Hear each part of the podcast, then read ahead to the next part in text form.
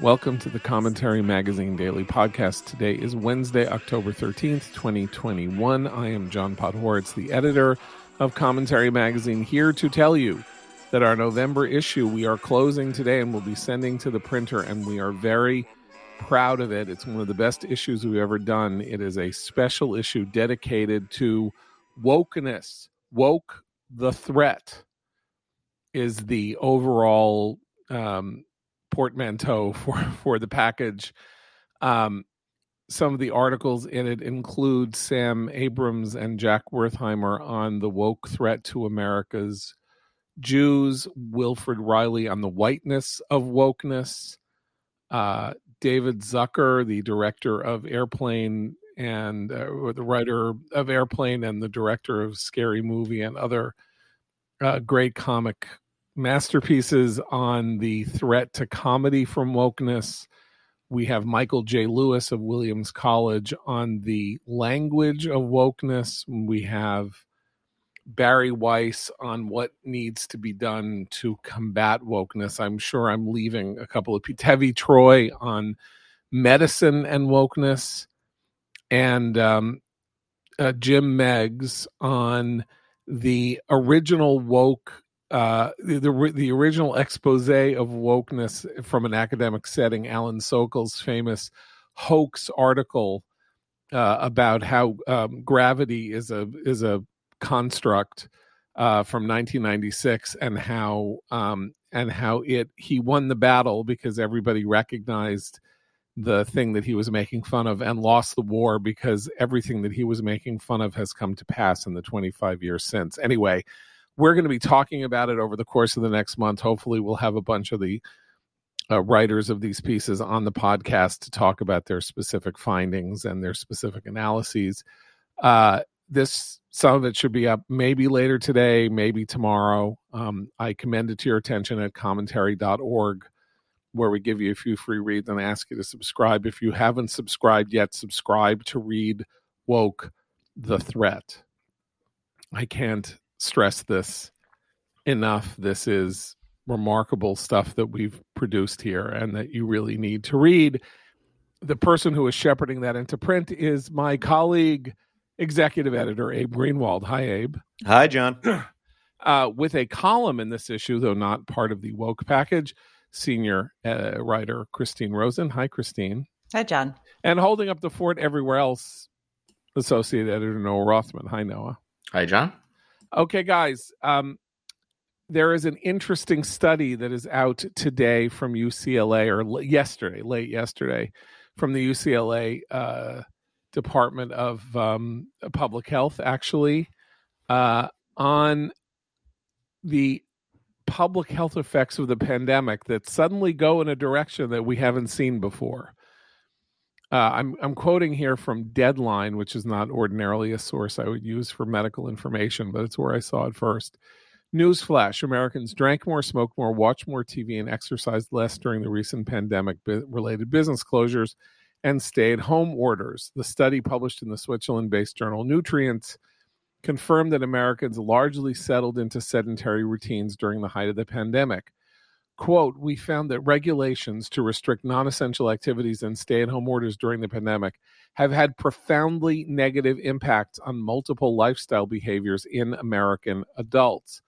According to a statement from dr liwei chen ucla fielding school of public health associate professor of epidemiology and lead author of the study as bad as these changes have been for all americans they disproportionately impact racial and ethnic minorities in the U.S. who already bear a higher disease burden from COVID 19. Researchers conducted a survey of representative samples of American adults from across the country in October, asking them to report on lifestyle behaviors such as exercise time, time spent in front of a TV or a computer screen, alcohol consumption, cigarette smoking, and fast food consumption.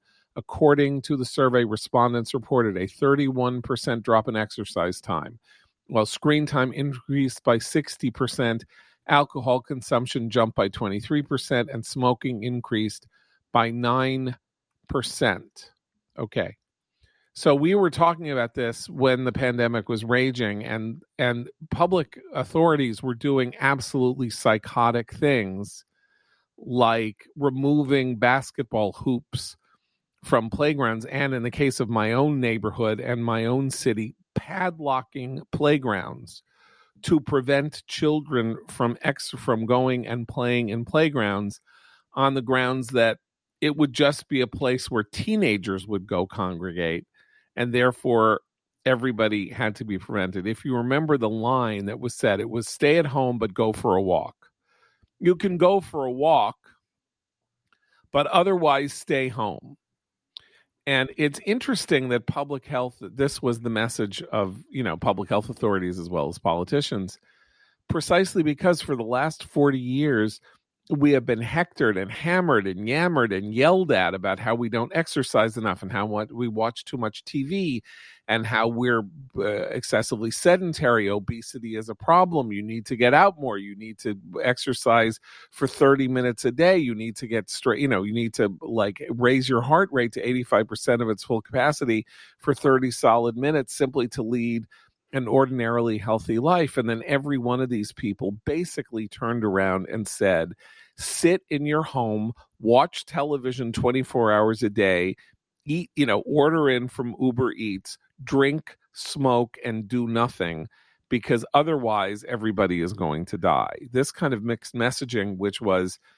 is the highlight uh, you know is, is the is the the key element of public health messaging during the pandemic um is now gonna is now gonna show some real world consequences over over time that we haven't even really begun to calculate since this study uh, detailed people's behavior in October of 2020. Now maybe people you know got out more after you know, but of course there was the winter surge and then there was the Delta variant. I don't know. Anyway. Abe, as our resident exercise kills person, perhaps yes. you, you view this with um, you view this with a certain amount of um, Schadenfreude. Well, first, I, I want to say, you know, this the, the the the the data here doesn't at all comport with uh, uh, anecdotal experience. Everyone I know during this pandemic got out, they exercised, they stopped drinking, they didn't smoke at all. You know, um, uh, no, this is like uh, very uh, straightforwardly, obviously uh, the case. This is this is what happened, and I, and I want to note that um, while playgrounds were being locked, while you couldn't go to uh, religious worship, uh, liquor stores were open the entire time. That was a that was a big feature of of of the of, of those businesses that um, stayed open here. What one of the interesting things about about the article, though um, is that note about how this dis- disproportionately impacted minorities. Uh, this gets into a little bit of a, a the unfalsifiable problem with such claims um, because it is also claimed that if people had to go to work during the pandemic and leave their homes, this too would disproportionately impact uh, minorities uh, who had to work in uh, less sort of pandemic safe jobs. So uh, that that's just a detail to me that jumped out of this. It's a sort of it's a never ending feature of, of every side of every discussion. Well, the thing is that the health crisis in the United States involving personal the things that people control in their health, right? Meaning uh, caloric intake, alcohol intake, nicotine intake, um, and you know the question of whether or not you whether or not you exercise your heart, you know, you get cardio, you you exercise your heart so that it does not get heart disease.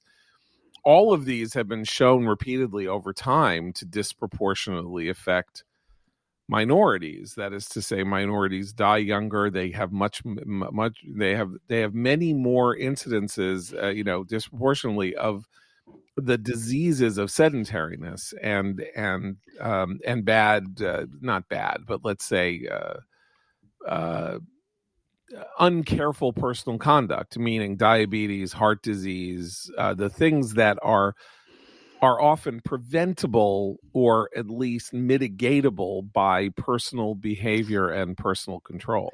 But but there was such a contrast over the last year and a half between so so that message so 40% of African Americans in this country are obese. About 30% of all adults in America are obese, but the most obese group eh, by race is African Americans. The major cause of death for African Americans in this country, heart disease is number 1 by far. Secondary is cancers, you know, that are that are often, you know, the result of smoking, drinking, whatnot. That health crisis has been very clear to public health professionals for a long time people don't like to to tackle it because it's it's not politically correct to say you're eating poorly and you should drink less and smoke less because it's killing you. But at the same time at post george floyd there was this other weird messaging completely devoid of of fact about how if you walk out of your door if you're an african american in the us you're going to get killed by police. Statistically not true but it, it was used to sort of energize people to come out and protest, et cetera, et cetera. But the true problem here with COVID in particular is that obesity was a major comorbidity. The people who had the suffered the worst outcomes and, and tragically died more often were those who came in to the hospital presenting with diabetes, obesity, lifestyle diseases, as we call them. Were and um, are. Were and are. Yes, were and, and because be. it's still a feature even, of the yes. of the Delta variant. Deaths. Exactly, exactly. So that's those conversations. Again, this is this goes to this broader theme we've touched on many times over the last year and a half about mistrust in public health professionals. So public health professionals were were you know padlocking playgrounds, but telling you to go out on the street and protest the fact that if you're black, you're going to get shot by a cop when you leave your house. Like this is not this this is not rational. So then people don't make decisions based on rational choices. And I think this speaks as well to the vaccine hesitancy among some of these groups. The idea that the real danger to you is is some of the choices you make on a daily basis. And I say this with sympathy because I think a lot of people struggle with this uh, aspect of personal health, um, and they live in neighborhoods where they probably don't have a lot of health options. They don't have a lot of time to cook good, healthy food. All of those things are genuine problems that need to be tackled. But in terms of COVID and in terms of the the sort of post George Floyd race discussion we've had in this country, those are completely avoiding this major issue for the African American community. You know, in um, in his book, The Road to Wigan Pier, George Orwell, you know, who wrote um, brilliantly about the uh, effects of poverty and the lifestyle of poverty on, on the on the British working class points out that in you know in in these in working class communities where where people you know coal mining communities and real hard industrial communities in the 1930s in in Britain would get visited by these do-gooder upper middle class ladies who would come in to explain to them how to eat more healthily and how to have vegetables and how to can veg and do this and, and do that. And Orwell says uh, in one of the one of the great passages that explain why we still talk about him 75 70 years after his death says this you know uh, array of quacks as he quacks and do-gooders uh, fail to understand the elementary fact of a very hard scrabble life which is that people want to eat things that taste good because it is one of the few pleasures that they have. And going to them and saying, you know what's really better for you is to eat something that's good for you rather than tastes good for you. I bring that up only to say that we have spent now 18 months under the sway of people who essentially take this attitude and have retailed it to America about how to behave in ways that are good for you, better for you, um, because we know better, and we, you know, we we know this, and and obviously under under understandable conditions, because there was an effort to see what could be done to make sure that the pandemic did not turn into an event like the Spanish flu, or you know, where hundreds, uh, tens of millions of people were killed worldwide. Um, and yet, the net effect was essentially to create uh, panic and uh, controlled behavior among people who were already controlled. That it is people who do pretty much sort of eat well or carefully or you know follow the rules and are worried about the effects of smoking or don't drink too much you know who live their lives in a cautious fashion in health wise health wise who were driven to transports of paranoia terror and fear by uh, by this by this insistence on this regime and that the people who really needed the message the most were of course the people who are just going to hear it least because it's like my life is chaotic and unpleasant enough already. You're actually now going to come to me and tell me how I'm supposed to go day Right. to day. Shop Do at you a know what my farmer's life is yeah. like day to day? I mean, Yeah. granted, these are not coal miners. Americans are not coal miners in England in the 1930s, which is really what what Orwell was writing about. But the condescension that was being displayed um, is exactly the sort of thing that will lead people to do the opposite of what they are being preached at. And when suddenly you develop a favorite disease syndrome, like it's like one of those things or a favorite condition syndrome where suddenly there is something so pressing that everything has to fall, you know, in its path. You know, it's like when there are sort of panics, the moral panics, right? Like the satanic child abuse panic of the early 1980s. And suddenly due process, free speech, the rights of the accused, and all of that have to fall away because satanic clowns are raping children in the basements of daycare centers, and we have to do everything we can to stop it. And in those moments, all kinds of protections, civil rights protections, and stuff go out the window because what are you supposed to say? No, you're not supposed to stop satanic clowns from raping children in in, in day, daycare center basements. And the same thing happened here, which is like we have to stop COVID by any means necessary. So here's what we're going to do: we're going to lock playgrounds. We're going to take basketball hoops off. We're going to arrest people for walking too far from their house uh, you know, or whatever, which is, didn't really happen here, but it happened in Israel, uh, among other places, And- Australia. and, and Australia, and right, and New Zealand, um, and it's not as though when you make that kind of choice that you're not privileging one set of facts over another, and that the other set of facts that you are now pu- pushing by the wayside aren't going to have ancillary consequences. I mean, and that's part of the point here is we've already heard this sort of anecdotally. We don't have like longitudinal or really serious data on it, but uh, is there going to be an upsurge in cancer because people there were sort of four months where nobody could get a doctor's appointment to get checked out for things. People weren't getting colonoscopies. How many people are going to be diagnosed with colon cancer because for four or five months they couldn't get a colonoscopy?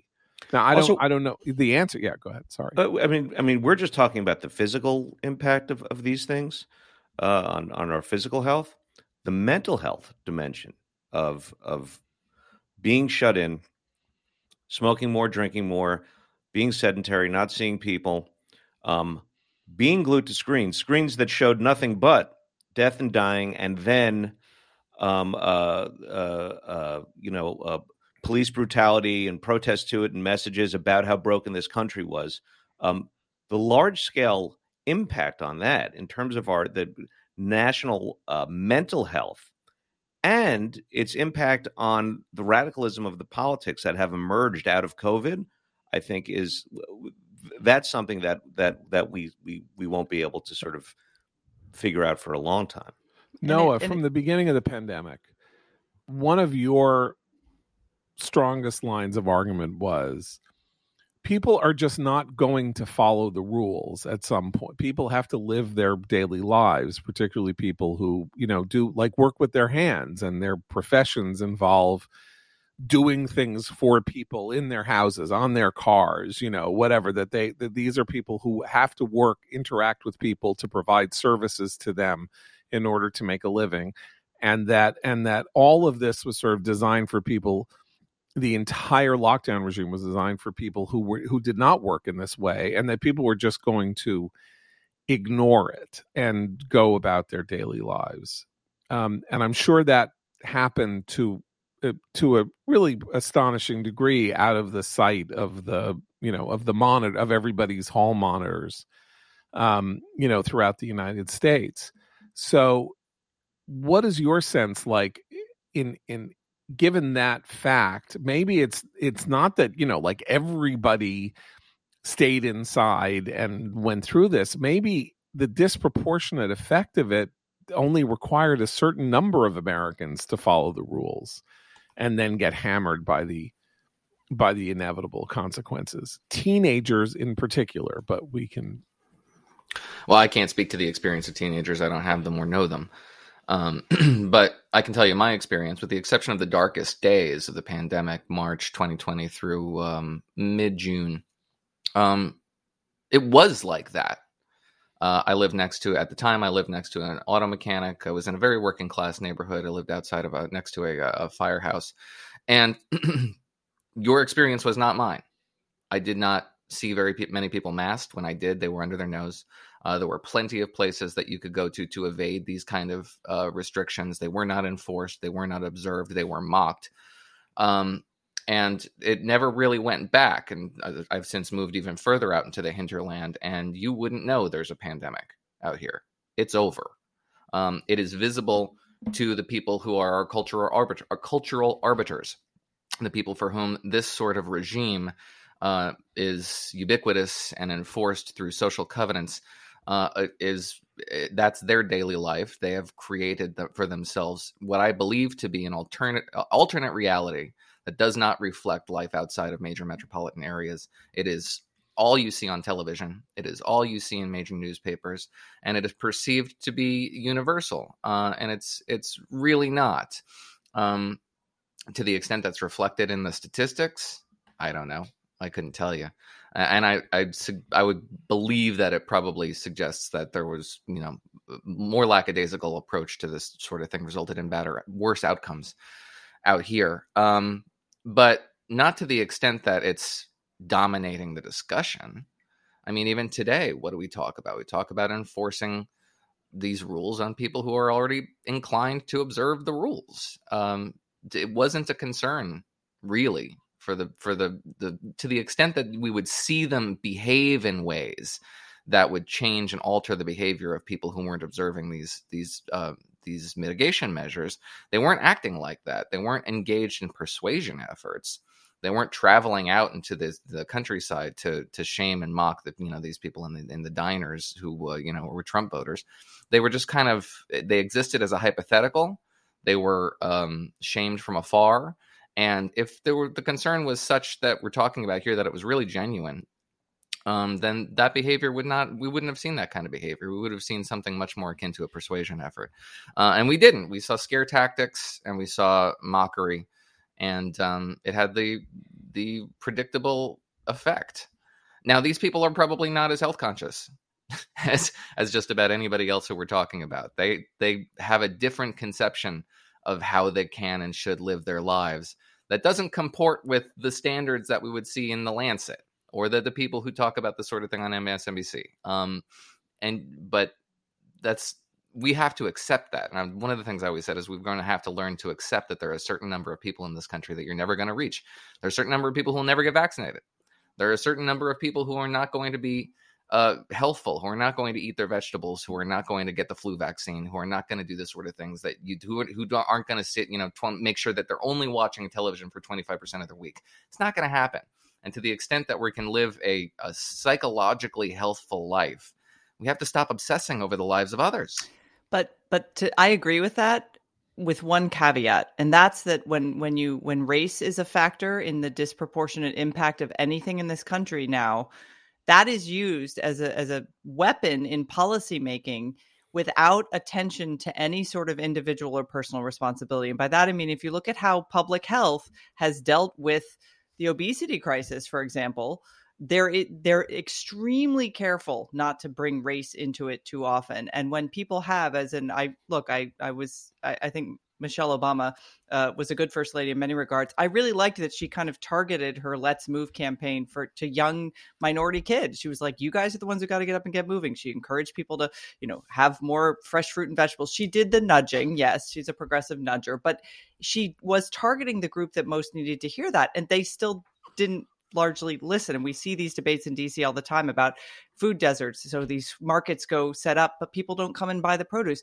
I guess I worry though policymakers use disproportionate outcomes to argue for kind of more radical policy making and and radical you know certainly throwing money at problems without dealing with the source of the problem and and tackling that. And i know individual physicians obviously are doing that with their patients but but for public health it's it's it's a very useful tool when they want to kind of wield more power but I, they don't want to talk about the personal responsibility i think you can say in retrospect i think in retrospect now that i now that i look back on it and it wasn't on and off like a light switch it was it was gradual but you can see the demarcation line where it was and it was in the summer of 2020 after the riots that was the all clear when public health officials said, all right, get out in the streets, you know, racism is a public health crisis, a more pressing one, in fact, than COVID 19. Um, and again, it, it didn't happen overnight. Nobody's as political or ideological as we are, obviously. so that wasn't the articulated philosophy. But that was when it stopped. That was when the mitigation measures no longer became priority number one. In fact, they were probably a little excessive in the minds of the people who were my neighbors. I just want to say to Noah's point that uh, we should accept that there are always going to be people who are not going to listen to the um, the, the, the, the well intentioned, most up to date advice on how to be healthy and uh, take care of yourself and how to eat and how to cook and and how to avoid the virus and and what not to drink and all bad habits and all. Not only should we accept it, shouldn't we embrace it? The uh, uh, to me, the prospect of a world where everyone did follow these these rules and was compliant with with with this kind of that is to me a dystopian nightmare. I mean, it's joyless. Sort of, yes. Yeah, yeah. I mean, I mean, it's sort of what makes life worth living is that there are such people around. That I have them in my lives. I am to some extent one of those people. In fact, you know, we all we all are to varying degrees. Um, and I think it's something that feeds into the resentment of the public health regime and the sort of general finger wagging or Orwell Orwell sort of point that you that you brought up. Like there there there there needs to be an understanding and embrace of the fact that there is more to life than than hanging on to every last inch of it uh, by virtue of small and big sacrifices. I think in the in the largest sense, what this study shows and what is I think, again, a major distinction between conservatives in America properly understood and liberals in America properly understood is that conservatives have learned very ruefully over time in a thousand different ways that every decision is a trade off. Everything you do closes, you know, it, not everything is binary, but you say yes or no at a given point, and when you say no, and therefore your your vector goes off to another side, there was a path that was not taken that would have been the yes path, and that could have had X, Y, and Z consequences, and then the no path, which takes you off the other way, has X, Y, and Z consequences, and that when we are debating public policy choices, particularly involving fiat not legislation which sort of goes through an entire process of debate and homogenization and watering down and all of that in order to make it uh, you know something that a majority of people can agree with. But fiat executive orders executive responsibility that every decision needs to be weighed against the trade-off. The trade-off in at, with covid was we have to do all of this because otherwise millions and millions and millions of, of people are, are going to die. And so that kind of undercut everything. But it is now 2021. In 2031, we are going to discover that some X number of people probably died because of the emergency decisions that we made. We don't know how many, it could be far less than we realize and the excess number of deaths from COVID, which are now, you know, I know in the United States three to four times what they would have been otherwise, may always, you know, uh, you know, over overshoot whatever number it's determined resulted from people not getting colon cancer screenings in the summer of 2020 and therefore getting advanced colon cancer or like finally seeing it at a point at which it could no longer be dealt with or something like that but the whole point is that every economic decision, every decision that government makes is a trade off. And liberals hate the trade off argument. they hate it like poison. And what they do with it is that they quote ring Lardner. You know, you say, What about the trade off? And they say, Shut up, he explained. That's the trade off argument. Because the idea is everything that we want to do is going to be good. Don't you tell me what's going to be bad. Don't you tell me if we use this radical climate change philosophy that every person in West Virginia is going to be unemployed. I don't want to hear that.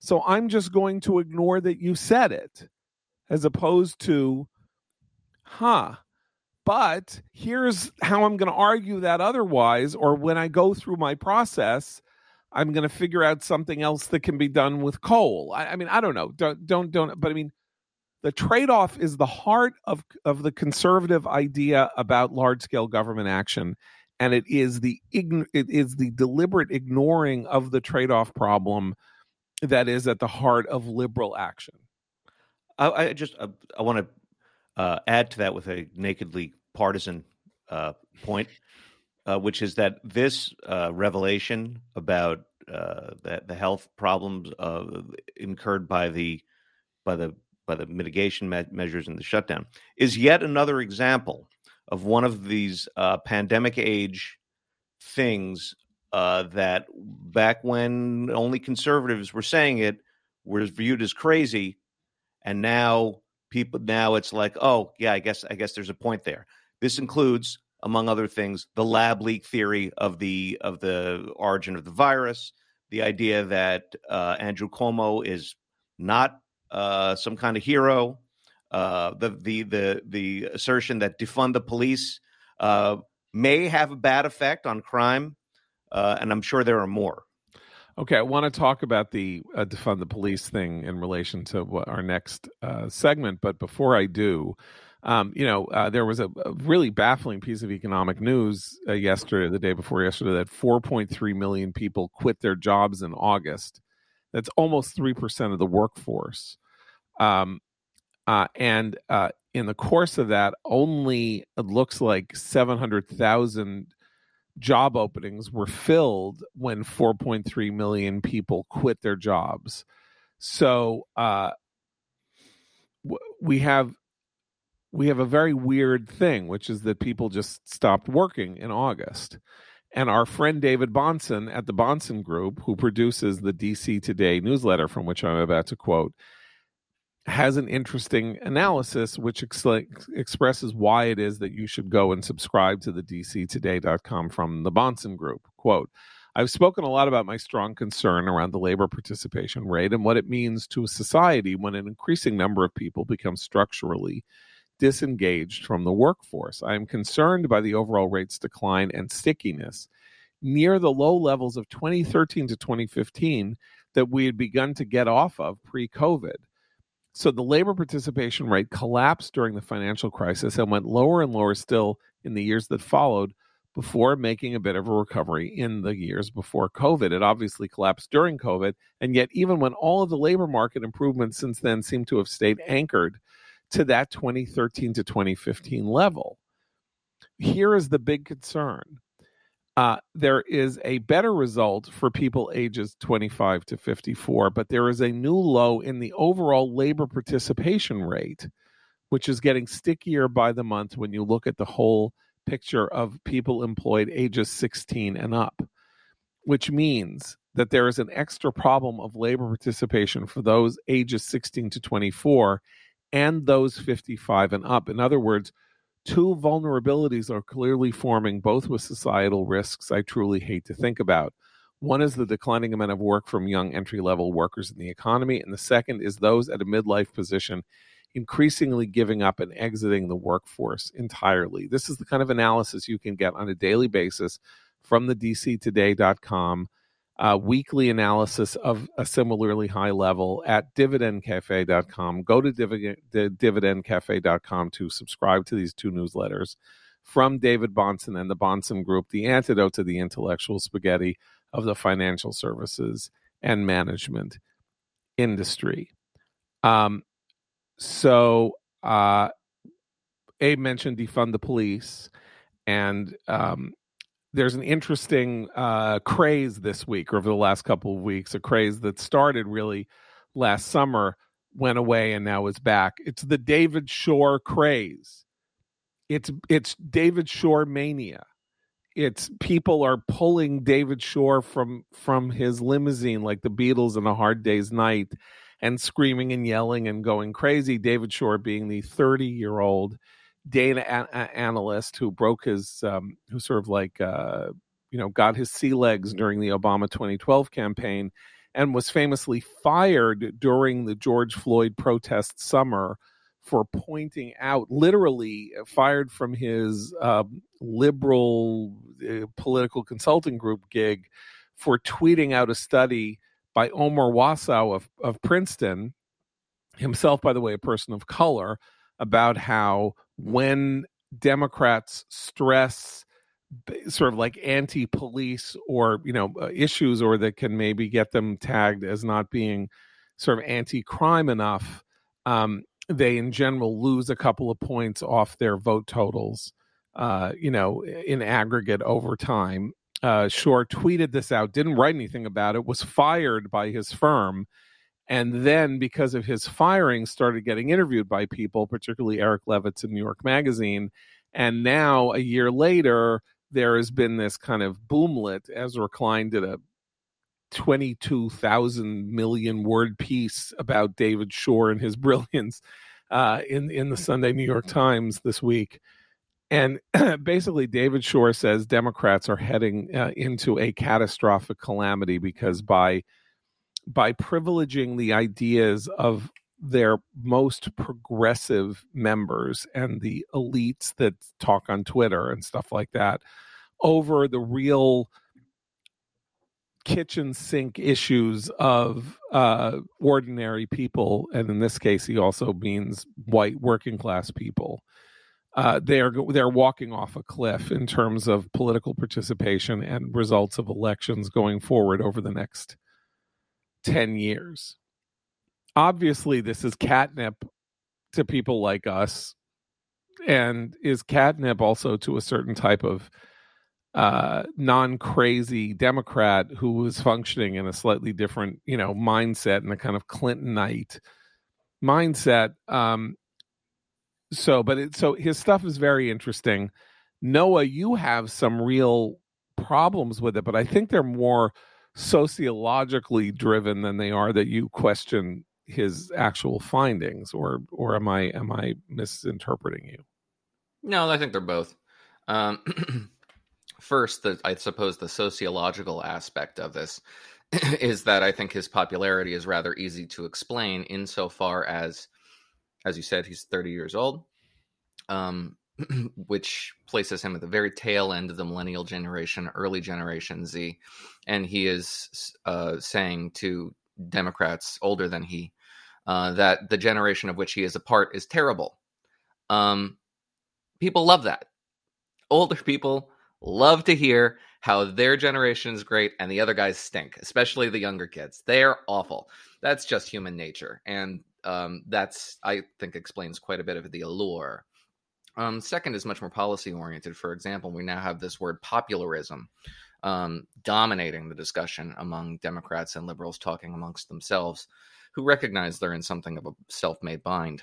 Um, and you know, insofar as the last time you spent a whole lot of time thought thinking about how you could be popular, you have to go back to high school uh, which which will actually give you a good perspective on what he's talking about. So he's he he identifies popularism insofar as it's identifiable as polling. Polling data suggests that you know Democrats should pursue policies that people like and don't not pursue policies that people don't. Seems simple enough, and obviously something like defund the police isn't popular in polling, so Democrats shouldn't pursue it. However, what he says are, are things that are popular, for example, um, that sh- Democrats should pursue, and he said this directly, I think two days ago, is a federal jobs guarantee. Federal jobs guarantee polls real well among working class voters. That's exactly who Democrats want to get back.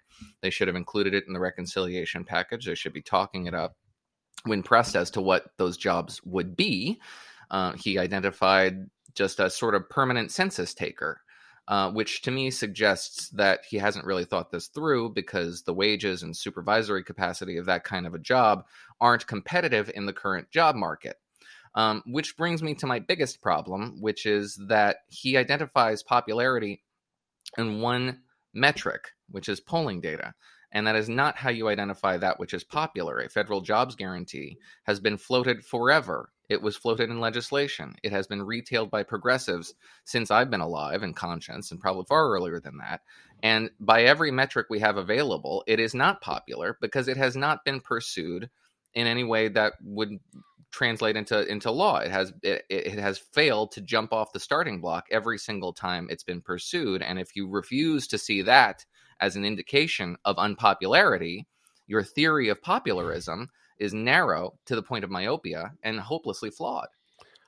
Okay, and you know that's a very good point, particularly about the federal jobs guarantee. Uh, the one time that there was a really significant national debate over that was the Humphrey Hawkins full employment bill, in the late 70s, which went down to defeat and pretty ignominious defeat. And that was that was really a kind of summa moment, um, the last moment before Reaganomics actually sort of took over and said, uh, no, you know what? We should go in a radically other direction and return money from government to people in the form of 30% uh, d- decline in tax rates over time. And let's see how that works in terms of employment. You know how it worked? Like crazy. It worked. And and and so uh, that was a kind of you know that was the end of that for a couple of generations when of course people forget the lessons of the past and are willing to start taking up ideas that were discredited by by real world experience but i think you do david shor a disservice not that i care you know how he does in his own party um, but by by saying what Democrats should do, they should do things that are popular and not do things that are unpopular. He is saying something that is shockingly controversial within his own coalition because the things that the chattering class want to do are unpopular. And we're back to shut up, he explained. Right? We are back to well, um, we're back to David Shor saying don't talk about defunding the police. Talk about things that are going to help ordinary people and you know seem to be con- contributors to an improvement in their lives and you're not allowed to say that in the circles in which you travel if you tweet anything that even hints at that you get fired. That was the point of his experience. And so all he's saying in some wild boar, you know, large bore thing is Alexandria Ocasio Cortez does not reflect the sensibilities, opinions, ideas, and voting preferences of Democrats, let alone all Americans. And you are you are surrendering the party's ideological ideological structure to her and people like her and the consequences are going to be incredibly dire I don't have a problem with advocating unpopular policies. I advocate plenty of unpopular policies. I advocate a, a, an extroverted American foreign policy. But you are really not a like. political. I advocate, you know, shoring up the, the you, social safety net privatization. Nobody likes that. You are not a political consultant. David Shor is a political consultant. His purpose as a professional is to get Democrats elected to office in sufficient numbers that they could control the legislative agenda and the executive branch of the United States. And under those conditions, he is saying if you advocate X, what, not you, Noah Rothman, not no, the intellectual class.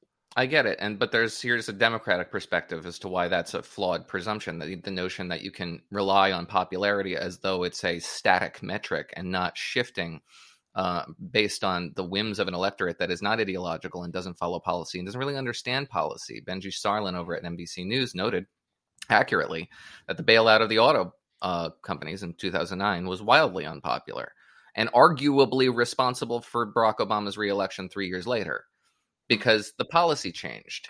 The the the, the, popula- yes. the popularity of the policy changed once it was enacted. No, no. Look, um, I'm not going to argue. It wasn't right. popular at the time. No, when no, no. Predicate I'm not your entire argue. philosophy on popularity. Okay. You're you're building a foundation on sand. But there was a very clear. The reason that I don't think that's a great example is the auto industry employed close to a million people you bailed it out, even if it was wildly unpopular, you were at least doing something where you could say, I am doing this in order to preserve the jobs of a million people. If you defund the police, what you're saying is up is down. The things that we want to do to prevent crime are actually causing murders, the murders of black people. So they should all just go away. And then what's going to happen? More black people are going to get murdered because there are no cops. Anyway, I'm just saying. Uh, Christine, go ahead. Well, I think this is one of the reasons that explains Shor's popularity. It's not. He's kind of a Cassandra that more moderate-minded Democrats need, and it has to come from within. It can't come from without because the critique he's offering is quite stunning. And what he got fired for initially was that the study he was fired for was comparing peaceful protests, sort of nonviolent peaceful protests, with violent protests. And he and he said, look, if we look at the previous civil rights protest era. When things turned violent, it was bad for Democrats. When they were peaceful, there there wasn't that same effect. And that got him fired because the Democratic Party is being pushed by its left flank, as we've discussed many times, particularly on issues of identity politics and wokeness, to be much more radical and to endorse violence. And we saw many people in the in the left coalition absolutely call for violence in the streets uh, during the post George Floyd summer. What he is saying to uh, to people who are running for office is this makes everybody feel really excited but it's really bad for the average voter. And the difference is it's the white highly educated voters in a coalition with the Democrats that are pushing this. They are more radical on most issues than even the African Americans who are part of that multiracial coalition. And particularly, as you say, John, on the issue of defunding the police, we saw this many times. African Americans in high crime neighborhoods saying, stop saying that. We want cops. We just want them to be better trained and not to use excessive force. So he's the Cassandra that, that those all those people who Joe Biden actually got to the polls in the last election need. And I think his popularity is almost, I mean, he's serving the same function that Manchin and Sinema are doing in the Senate to sort of block the extreme. And that's why they like him. Um, whether or not that's going to be successful, I don't know. Those suburban, white, highly educated, progressive, uh, particularly ladies, are are a powerful force in the Democratic coalition right now. You know, it, the response though to to his criticism isn't isn't purely uh, sh- shut up. Uh, he explained it's also um, there, there there's an effort to try to massage and finesse uh, what they believe in to sort of uh, make it go away. That well, the violent protests aren't really violent. Um, you know, that's your that's just a, a sort of a, a, framing issue. You know, and um, uh, defund doesn't really mean defund. You know, that's not really what we're talking about. So there's this this sense that like you know to to to to take the the the temperature of the of the country on these issues is to buy in to a misrepresentation of of democratic ideas.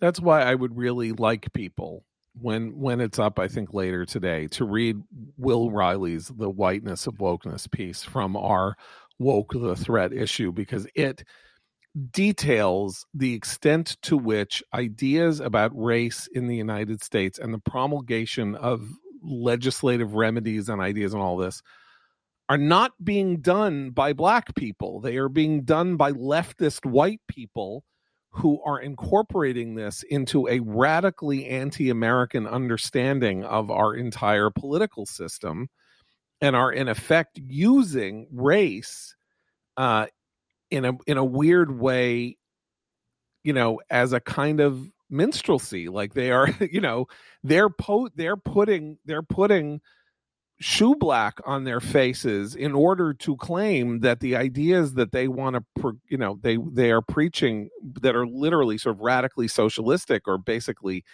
anti-american and anti-democratic are important and morally uh, justified because they are speaking in the voice and name and spirit of black people and it's a it's a pretty it's a pretty startling argument. I need to do I need to do a spot here uh, about Raycon, these fantastic uh, uh, earbuds um, that my my daughter uses. I use. Um, they they're they are beautiful black, improved rubber oil look and feel. Um, whether you use them to pump up, wind down work or workout, Raycons have become my go to for on the go audio. with their new everyday earbuds. You get three new sound profiles to make sure everything you're listening to sounds its best with just the right amount of bass. Pure mode is for podcast listening, balanced mode is for rock and heavy rock, bass mode is for hip hop, EDM, and reggae. The all new awareness mode means you can sort of shut it all off and listen to your surroundings. Eight hours of playtime, 32 hour battery life, built in mic. You can take calls on your earbuds at the press of a button, and they start at half the price of other premium audio brands, but sound just as good and have a 45 day happiness guarantee. So, right now, commentary podcast listeners can get 15% off their Raycon order at buyraycon.com slash commentary. That's B U Y R A Y C O N dot com slash commentary to save 15% on Raycons. B U Y R A Y C O N dot com slash commentary. Noah, I'm sorry I interrupted you. If there was something.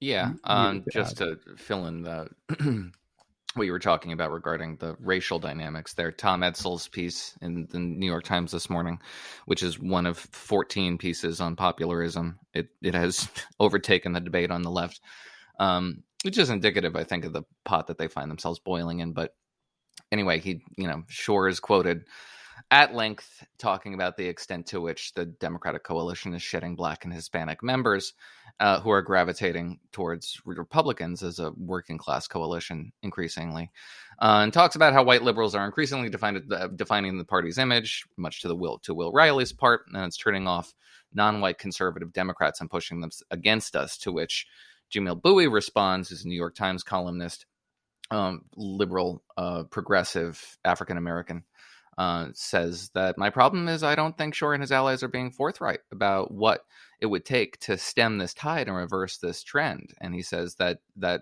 Shor's analysis suggests that quote anti-black prejudice is so strong within the Democratic coalition that a shift in rhetoric wouldn't uh, you know sh- change the uh, the problem. Then he wants uh, Shor to be much more explicit about what he means leadingly quote it seems to me as if they're talking around the issue rather than being upfront about the path they want to take unquote. So the implication there is rather clear. David shor is channeling the racist elements in the democratic party. He wants the democratic party to appeal to the racist elements within it and to shed the policy preferences of progressives is to concede the fact that democrats will have a racist element within their coalition and that's unacceptable to him. He's being very coy about it but it's not hard to unpack what he means um, and that's you know part of the problem plaguing the party is that they don't countenance opposition to their ideas, preferring instead to attribute them to latent racial animus, um, which is an easy rhetorical tactic, but also the obstacle that you're going to find when you're just talking about popularity. And that's part of something that I'm actually quite sympathetic towards. I don't care if you don't think Social Security should be shoring up with privatization of accounts. I don't give a crap. I think you're wrong and I think right. I will argue against you, whether but you think what, that's popular or not. And Jamil right. Bowie thinks the same thing. He thinks you're anathema because no, you don't believe because... what I believe. I think you probably have a poisoned heart. Right. And I don't care what you like and what you're popular and what you think is popular. I will argue against you and impose my will upon but you. But that's not an argument.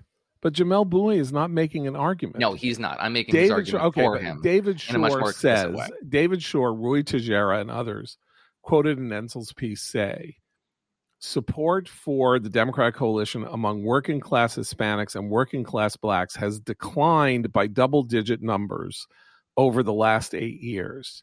That's a hard fact, or at least, you know, if if we can take polling as a hard fact, that's a hard fact that cannot be argued with. And Jamelle Bouie says, shut up. Says, prove to me you're not a racist. That's not an argument. That is an effort to suppress a conversation because what Shor and others are bringing up is a decline of support among minorities. And then the idea is, well, really? I mean, you're only making this argument because you want to support racist whites. And they're making an exactly other argument. And he's trying to use the kryptonite that he has in the Democratic Party, which is saying somebody is a racist which will you know get you fired if an email emerges that says that you said something insulting on a private text chain with but, somebody about a player rep if you're the you know if you're a, the coach of the temp uh, if you're a coach of the Jaguars or whoever the hell Jon Gruden was a coach of. Like 10 years later, your your life is over. Jamelle Bouie's trying to do that to David Shor implicitly by saying, You keep going this way, and we are we are not going to stop saying that you're not a racist for arguing that black and Hispanics deserting the Democratic Party is a problem the party needs to deal with. But this is getting harder to do. We saw this with the with the Trump numbers among Hispanic voters in the last election, right? The attempt to kind of paint the Cubans in Miami as actually white. We see this with Asian American voters and Asian American parents of students who who get into high achieving uh, uh, colleges and high achieving competitive high schools. They're white, but this attempt to whitewash minorities who don't follow the identity politics line cannot hold because there are too many of them. There are too many of them standing up and saying, I don't agree with you. And it's not because of the color of my skin. It's because I don't agree on principle. And the Jamelle Bouies of the world are actually creating this really negative feedback loop for themselves where they think they're just schooling the, the outliers when in fact they're talking to the radical middle, the, the, the middle, which is becoming radicalized. Because if you're an African American working class voter in the Democratic Party and you think you have to read and subscribe to Ibram X. Kendi's theories, you're not going to be in a happy place. Okay, look, when running a business, yes, I'm moving on to our final spot. When running a business, HR issues can kill you. Wrongful termination suits, minimum wage requirements, labor regulations, HR manager salaries aren't cheap, an average of $70,000 a year. Bambee, spelled B A M B E E, was created specifically for small business. You can get a dedicated HR manager, craft HR policy, and maintain your compliance all for just $99 a month. With Bambee, you can change HR from your biggest liability to your biggest strength. Your dedicated HR manager is available by phone, email, or real time chat. From onboarding determinations, they customize your policies to fit your business and help you manage your employees day to day, all for just $99 a month. Month to month, no hidden fees. Cancel anytime you didn't start your business because you wanted to spend time on HR compliance. Let Bambee help get your free HR audit today. Go to Bambee.com slash commentary right now to schedule your free HR audit.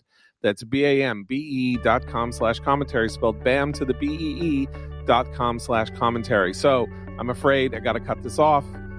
Uh, uh, thank you all for listening. It's my 19th anniversary and my daughter's 15th birthday, so I have many things I have to do today.